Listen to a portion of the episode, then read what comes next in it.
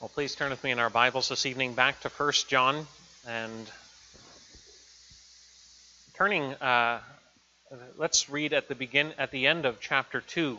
Uh, so 1 John chapter two at verse 28, and we'll read uh, down to uh, verse uh, 10 in chapter three.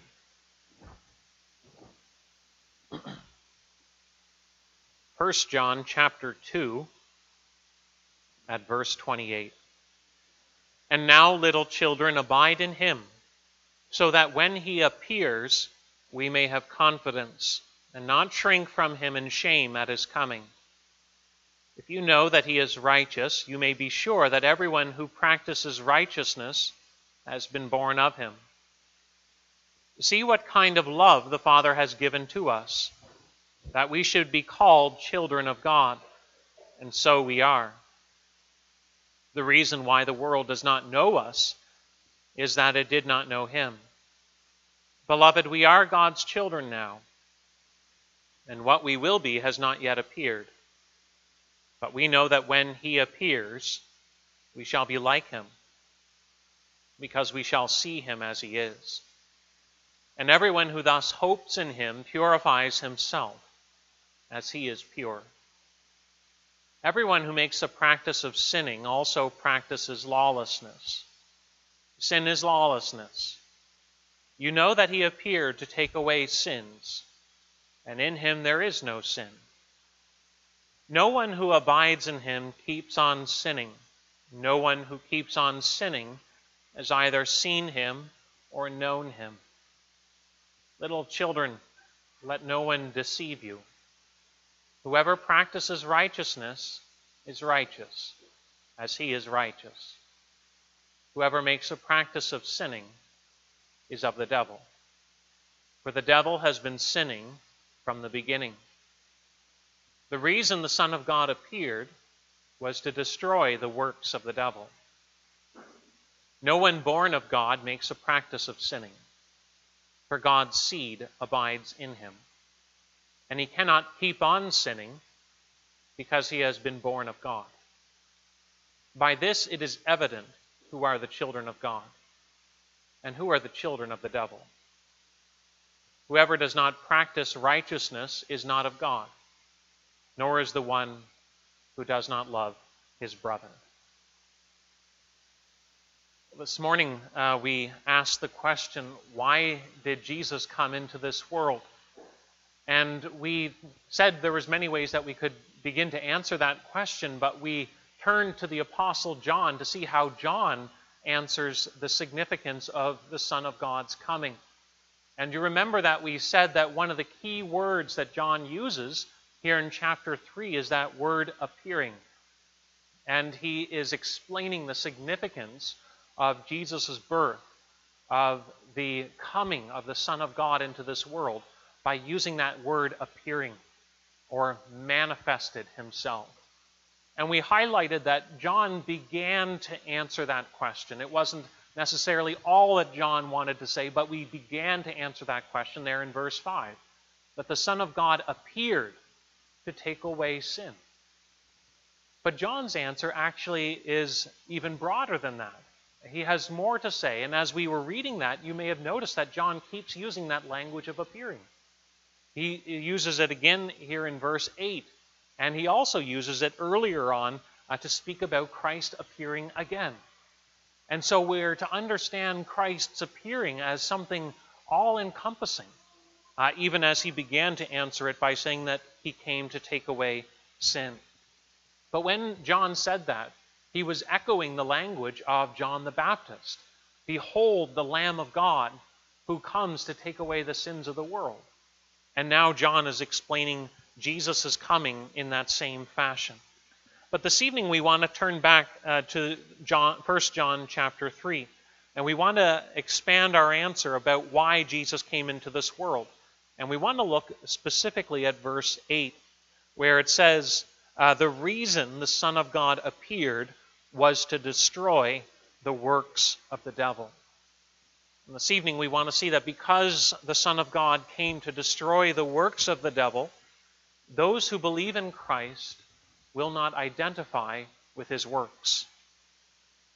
We want to look at this verse, this uh, one verse together, and again in two thoughts. We want to think about the works of the devil, and then we want to think about the works of the devil destroyed.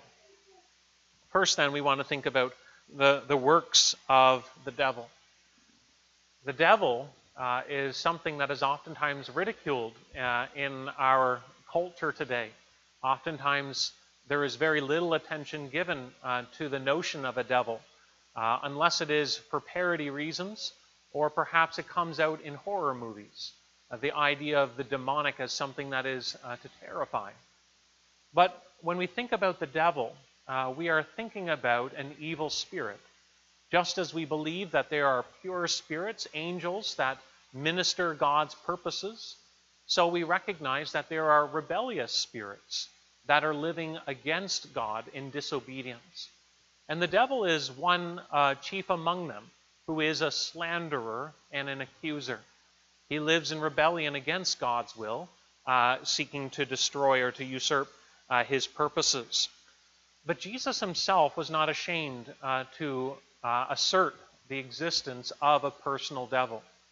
Uh, Jesus himself in John's Gospel says that the devil, uh, ever since he was the devil, from the beginning has been a murderer and the father of lies. Jesus summarized his activity in those two ways. He's a murderer. He is one who seeks to destroy life. He is one that is attacking life and seeks to bring the end of life. And he is a liar. He is one who twists and distorts the truth, seeking to, uh, de- to deny what God has said and God's purposes. And we see that, don't we? We read there in Genesis chapter 3, which gives us the account of the uh, beginning of sin uh, amongst humanity. It tells us how our first parents rebelled against God. And it tells us that the serpent was more crafty than any other beast of the field. And when he came to the woman, he, he challenged her by asking questions. And the questions were very intentionally laid.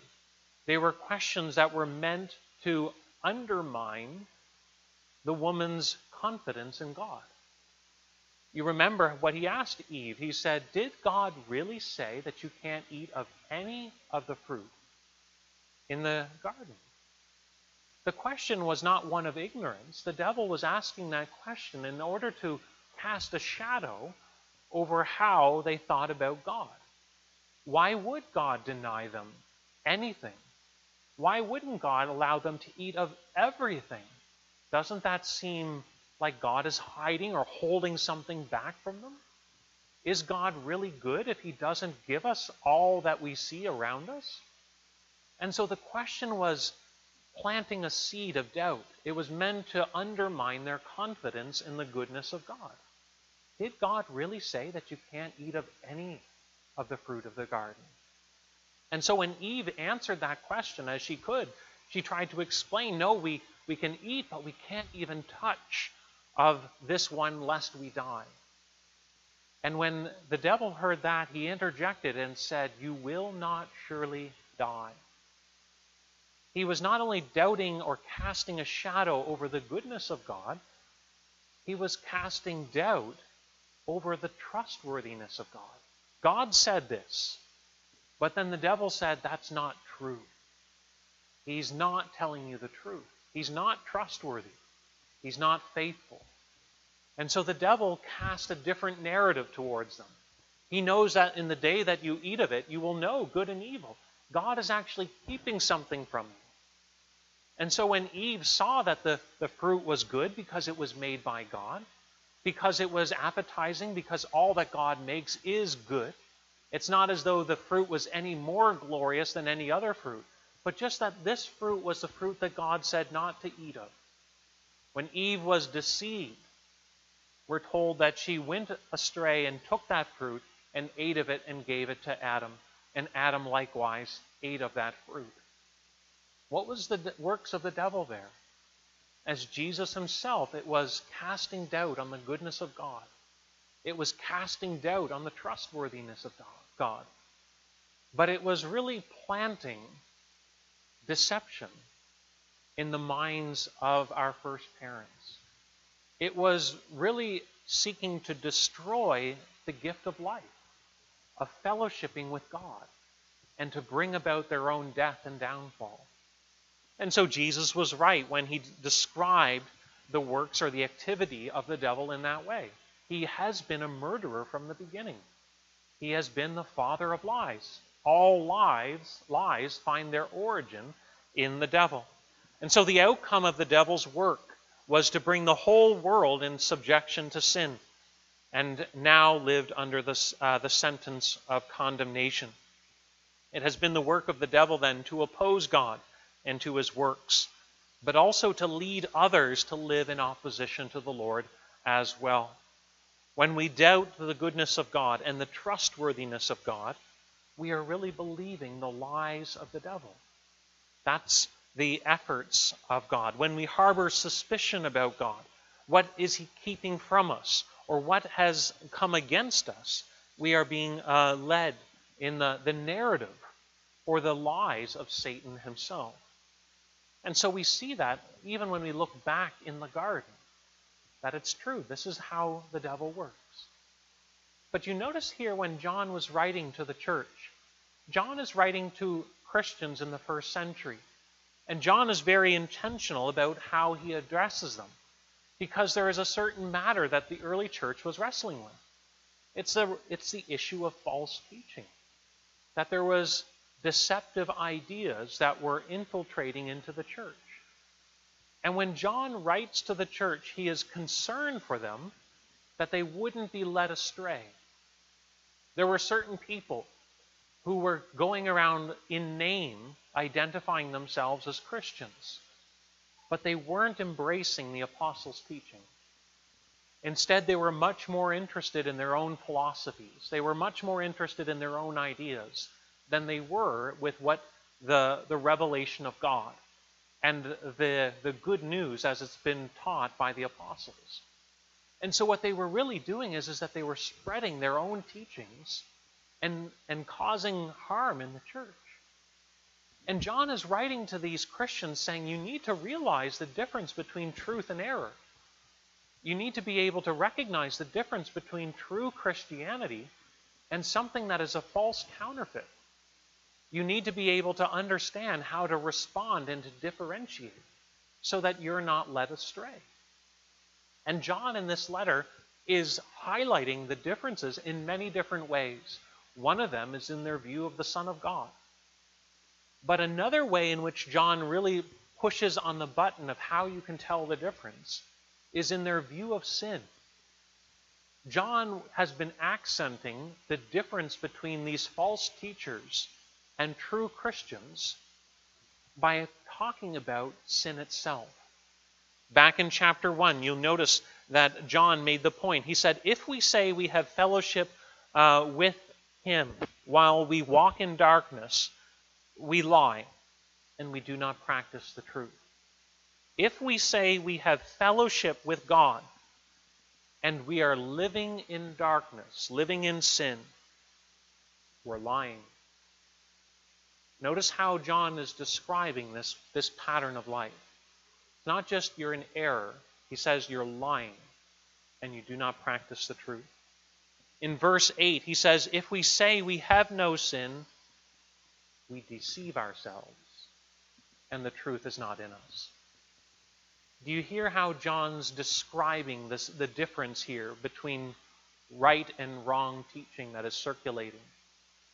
To say that one can happily live their life in sin and just carry on living for sin, John says that's lying. That's not true. And it's evidence of deception. And so, as John here is talking about this false teaching, this uh, distortion that is going around, he is trying to highlight there is something dangerous that is uh, affecting or that is circulating around the church. Because this is what people were doing. There were people in the early church that were claiming they had fellowship with God. They have they have they know God themselves. But they're carrying on their life living in sin.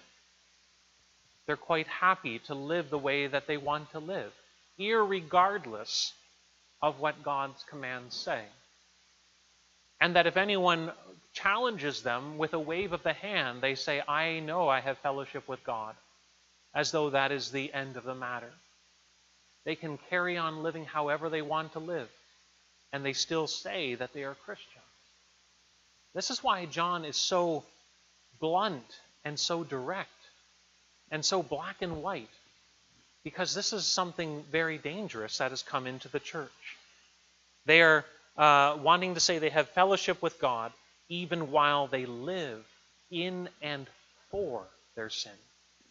They're approving of it, they're defending it, they're not concerned about it at all. And when we begin to understand the context in which John is writing, it helps us understand why John writes the way he does. When you turn to chapter 3, which we alluded to this morning, remember in verse 6, he says, No one who abides in him keeps on sinning. And no one keeps on who keeps on sinning has either seen him or known him. Now, John does not think that Christians are free of any struggle against sin or the presence of sin in their life. We know that because John, again, already in the first chapter, said, If we say we have no sin, we deceive ourselves. Present tense. If we say we have no sin, then we are not living in light of the truth. So then, why does John write the way he does here in chapter 3? Why does he say, No one who knows him will keep on sinning? No one who abides in him keeps on sinning. Because of this. John is trying to draw a line in the sand. And what John is trying to do is he's saying there's something fundamentally different between these two ways of life. This isn't just a distortion of the gospel message. He is saying that those who embrace this way of living for their sin are of a different religion. They do not know him. They do not practice the truth. And so John's language here is one of being on guard against being deceived, not being led astray. That's why he says uh, in verse 7 Little children, let no one deceive you.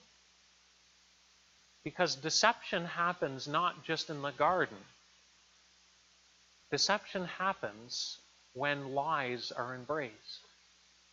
Lies that would lead people away from the truth about God. And John here is vitally concerned that the church understands the truth over against falsehood. While we all sin and we struggle with sins in our life, a genuine Christian, again, is marked by a desire to be freed from sin. They are someone who looks to Christ to take away sin, but also, as John says, they are ones who strive and practice and long for righteousness. They want to do the will of God as well. They seek to live apart from sin.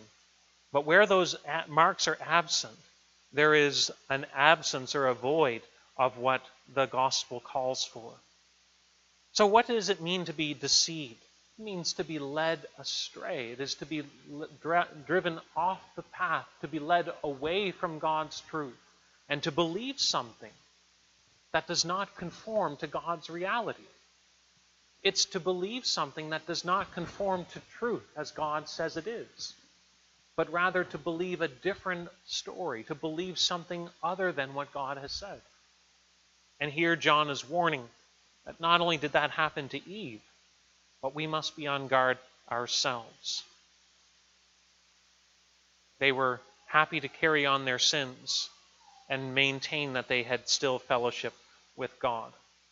John is saying if you think that you can carry on living for sin and improving, uh, approving of sin and embracing sin, then you are deceived and the truth is not in you. What John is really doing is he is stepping back and he is saying that the one who lives for sin is someone who is still gripped by the lies of Satan. They're still being shaped by the narrative that Satan would give. The work of the devil, then, is to lead people away from God through lies. The scriptures stress that we are to be on guard against the deceitful schemes of the devil.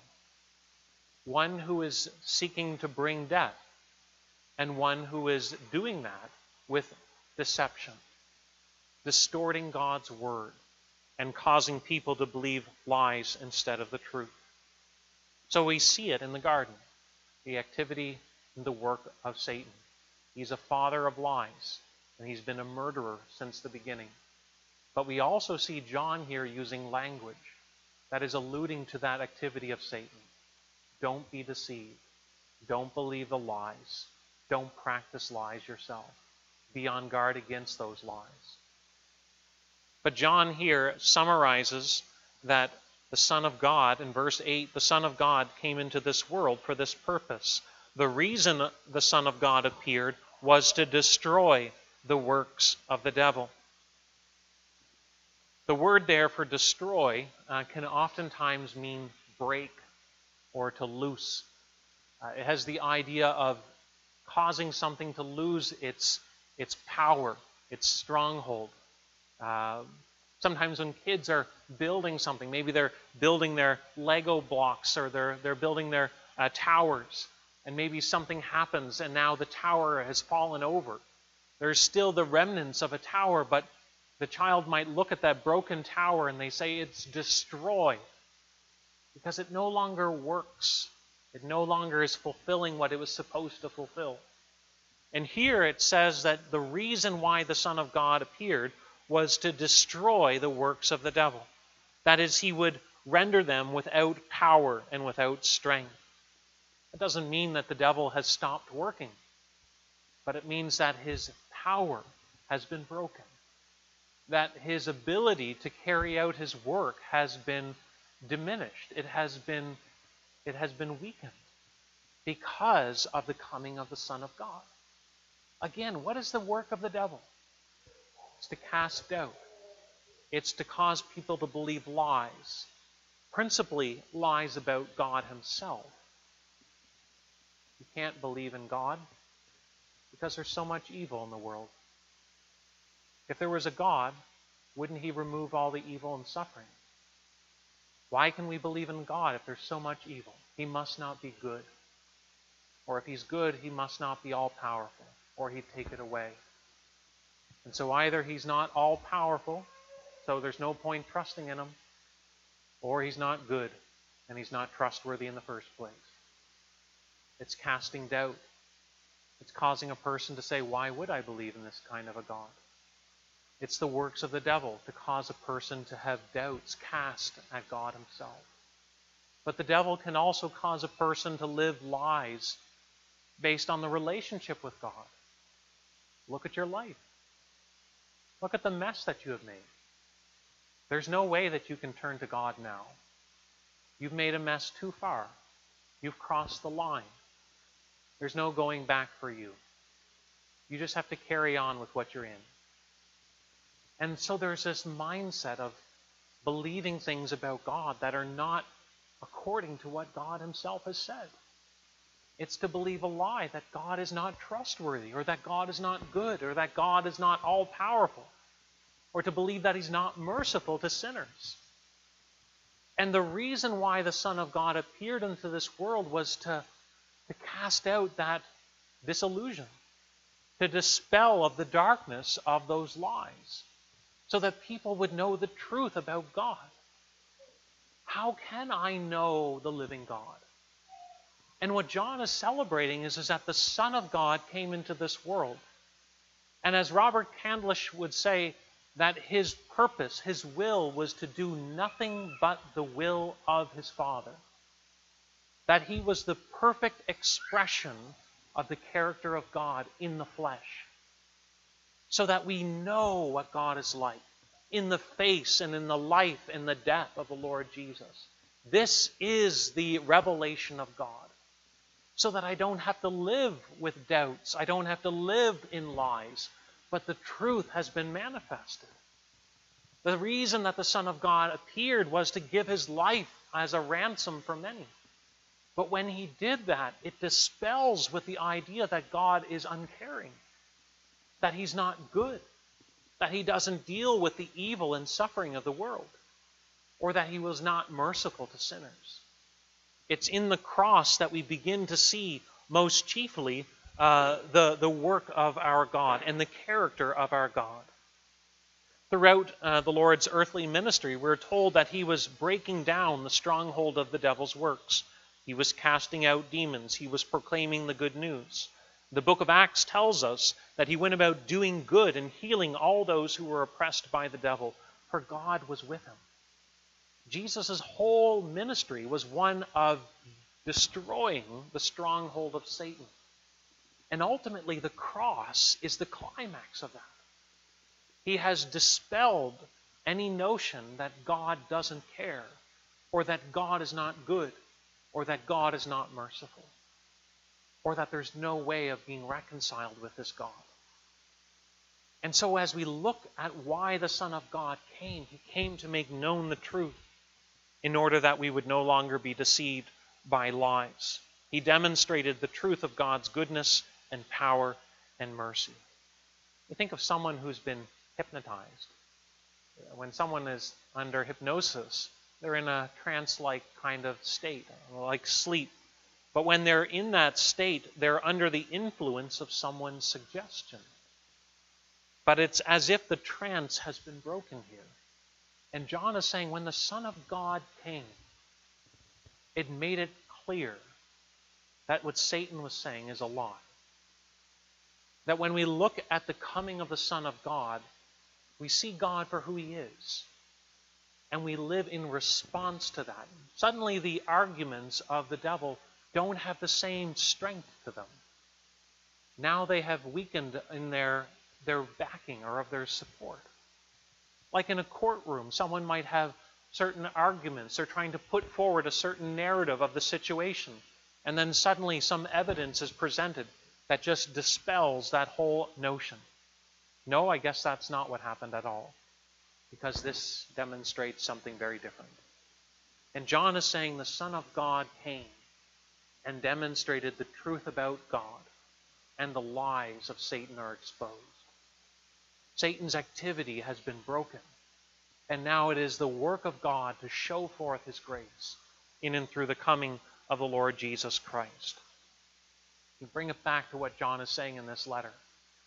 There are people who are saying they're Christians who want to go on living for sin. They don't really care about what God's word says. And John is saying sin is serious, though. It's serious because it took the Son of God to come into this world to die, to take it away. But John's not just saying that Jesus came to take away the guilt of sin.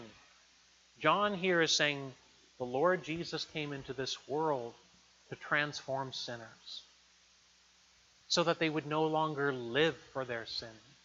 They would no longer abide in it. They would no longer practice it willingly. That by the work of the Spirit they would have that new desire because they're being led by the truth. So someone says, What's the big deal about living in sin? What's the big deal if I don't live according to God's ways? So what if we're living together?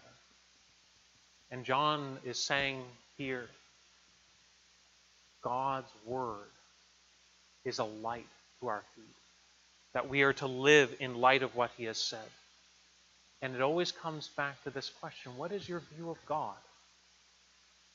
Do you believe that God is trustworthy? Are you believing lies about God? Are you believing lies about how you live in reality? Or are you being shaped by the Word of God? Are you living acknowledging God's ways are right, and therefore I'm going to practice righteousness? It comes back to what is it that we believe? Are we being shaped by truth? Or are we being deceived by listening to the wrong source? The works of the devil continue but they have been broken of their power when we think about what God has done in history. The Son of God came to make known the truth, the truth about God, the truth about His grace. And when we think about that, that the Son of God came to make known the glory of God, our attention is turned to the truth about God. And as we are drawn to Him, to trust God, We are drawn to trust and to imitate as well as admire his Son. That's what John is getting at here. No one who abides in him makes a practice of sinning. But we find that we are being shaped to long as Christ longed for the glory of God ourselves. We have fellowship with God as we live in accordance with his will. And so here John is drawing out the fact that those who know the Lord Jesus will have a different estimation about sin itself. Even when we see uh, the presence of sin in our own life, if we trust in God's word, we have the comfort of knowing that he who is in us is greater than he who is in the world, that our God's work and purposes will prevail. So, why did the Son of God come into this world? John is giving us actually a lot of answers. He says he came into this world to take away sin. He came into this world to dispel of the works of the devil. He came into this world to make sinners into children of God. But you notice that John also weaves into this this idea that Christ's coming was also an anticipation of his next coming. Because while we are children of God by now through faith, if we are trusting in him, John also says, and what shall be has not yet appeared. But we know that when he does appear, we shall be like him, for we will see him as he is. There will come a day when the works of the devil will be no more. There will be no more death. There will be no more lies. All that will remain will be the works of him who is making all things new. There will be life forevermore for his people. And there will be the clarity and truth of God's righteousness and the peace and joy that comes from that. And the, the hope of everlasting joy when he appears again. Because Christ has done a work.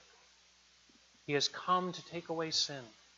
He has come to destroy the, the works of the devil but he has also come to make his people fit for heaven. And so we have a, a full explanation about his coming. He has appeared, and we are to live in response to it. He has come to make truth and righteousness and love flourish. John gives us a, a, wonderful explanation here of Christ's coming. Have you come to know the truth of God? and the work in Jesus Christ and live in light of his word. Let's pray.